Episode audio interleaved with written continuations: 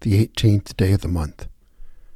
Concerning God's chosen one, he shall not judge by what his eyes see, or decide by what his ears hear, but with righteousness he shall judge the poor, and decide with equity for the meek of the earth. Isaiah 11, verses 3 through 4. The meek shall inherit the land, and delight themselves in abundant prosperity. Psalm 37, verse 11. The third beatitude says, Happy the gentle, they shall have the earth for their heritage. Meekness has gotten a bad name in our day. We think the meek are those who allow themselves to be used as doormats. So meekness and weakness have become synonyms. But the translation of the third beatitude, as given above, uses instead the term the gentle. We consider gentleness as a fruit of the Spirit on day 13. And that is a key for our understanding of this, and indeed of all the Beatitudes. The meek inherit, they do not earn. The earth is promised to them as their heritage, not their wages. The attributes commended to us are gifts from God, from a God who does not judge by what the eyes see or the ears hear. Thus, this God turns upside down our usual values. Note well that in the Beatitudes, happiness is not promised to the wealthy, the powerful, the glamorous, are those with sex appeal. In that reversal of our usual expectations, we find God's gift to us, as strange as it may seem. How should this biblical approach to what is important change your own values, your own estimate of what constitutes success? By the way, how successful do you suppose Jesus was considered to be on the day he died on the cross? Opening prayer. God, your thoughts are not our thoughts, and your ways are not our ways. We confess our bewilderment at learning of the strange values you treasure. Transform us so drastically that we may embrace your ways without fear or embarrassment.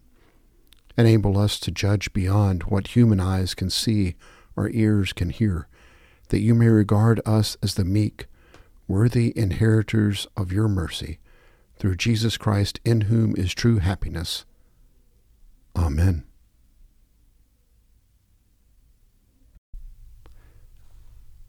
Psalm 37, verses 1 through 11. Don't bother your head with braggarts, or wish you could succeed like the wicked. In no time they'll shrivel like grass clippings, and wilt like cut flowers in the sun. Get insurance with God and do a good deed. Settle down and stick to your last. Keep company with God. Get in on the best. Open up before God, keep nothing back. He'll do whatever needs to be done. He'll validate your life in the clear light of day and stamp you with approval at high noon. Quiet down before God. Be prayerful before Him. Don't bother with those who climb the ladder, who elbow their way to the top. Bridle your anger, trash your wrath, cool your pipes. It only makes things worse. Before long, the crooks will be bankrupt. God investors will soon own the store. Before you know it, the wicked will have had it. You'll stare at his once famous place and nothing. Down to earth people will move in and take over, relishing a huge bonanza. From the ninth chapter of the book of Genesis, verses 8 through 17. Then God spoke to Noah and to his sons with him, saying, Now behold, I myself do establish my covenant with you, and with your descendants after you, and with every living creature that is with you, the birds, the cattle, and every beast on the earth with you.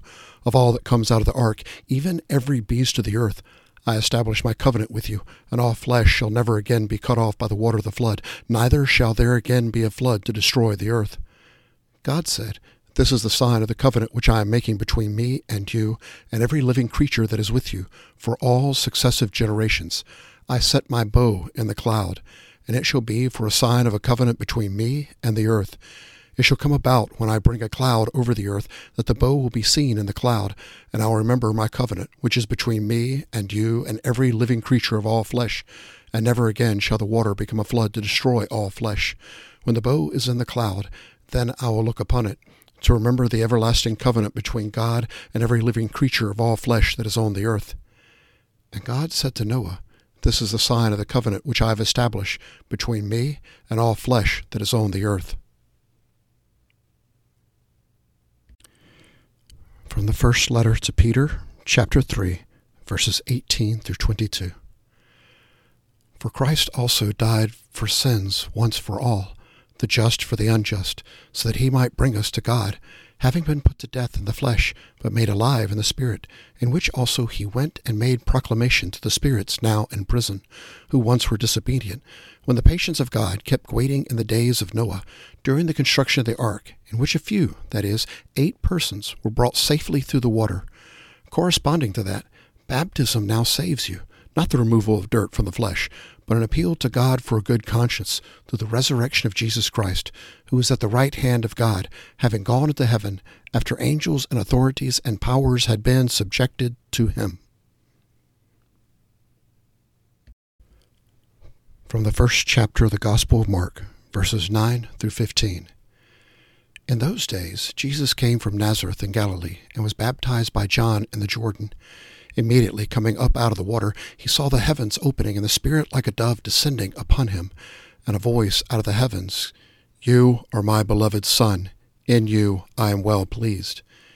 Immediately the Spirit impelled him to go out into the wilderness, and he was in the wilderness forty days, being tempted by Satan. And he was with the wild beast, and the angels were ministering to him. And after John had been taken into custody, Jesus came into Galilee, preaching the gospel of God, and saying, the time is fulfilled, and the kingdom of God is at hand. Repent and believe in the gospel. These are the readings of the words of God for the people of God. Thanks be to God. Prayer for Sunday. God of great deeds, on the first day of the week you wondrously called forth light out of darkness. On the first day of the week you graciously raised Jesus from the dead. On the first day of the week, you powerfully form the church through the gift of your Holy Spirit. By this triple witness, you testify to us concerning your covenant love. Grant that all who worship you this day may do so in spirit and in truth, and present to you a living sacrifice of praise and thanksgiving through Christ our Savior. Amen. A prayer by Michael Quoist entitled The Tractor. I don't like tractors, Lord. I saw one in a field a while ago and I loathed it. Tractors are conceited. They crush man with all their strength. They never look at him. They just move forward. But when they move forward, they crawl, and that pleases me. They are ugly. They move clumsily, shaking their heavy shales, their silly noises upturned, panting, coughing their deep, measured, mechanical cough, but they are stronger than man, Lord. Regularly, imperturbably, they pull their load. They pull what a thousand human arms could not move. They carry what a thousand human hands could not lift. A tractor is ugly, yet it is strong and I need it. But it needs me. It needs man. It needs man to exist. It is man who made it. It needs man to move. It is man who starts it going. It needs man to go forward. It is man who steers it. It needs man especially that it may be offered up. For a tractor has no soul, Lord, and it is man who must lend it his own. I offer you tonight, Lord, the work of all the tractors in the country, of all the tractors in the world. I offer you the efforts of all the machines that have no soul with which to offer themselves. I pray that they may not crush man with their haughty power, but rather that they shall serve him. I pray that man, in the freedom of his soul, shall dominate them and thus praise you by their work, glorify you, and share in creation's solemn Mass, which is said every day through human labor and will be said until the end of time. Amen. The Nicene Creed. We believe in one God, the Father, the Almighty, maker of heaven and earth, of all that is seen and unseen.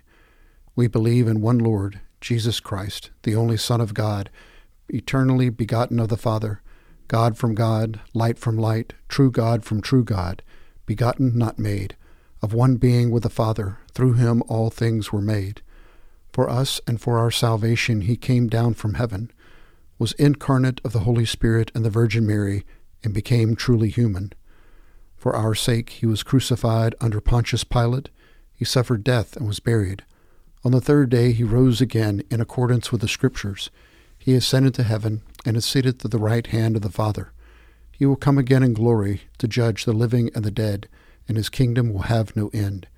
We believe in the Holy Spirit, the Lord, the giver of life, who proceeds from the Father and the Son, who with the Father and the Son is worshipped and glorified, who has spoken through the prophets. We believe in the one holy Catholic and Apostolic Church. We acknowledge one baptism for the forgiveness of sins. We look for the resurrection of the dead and the life of the world to come. Amen.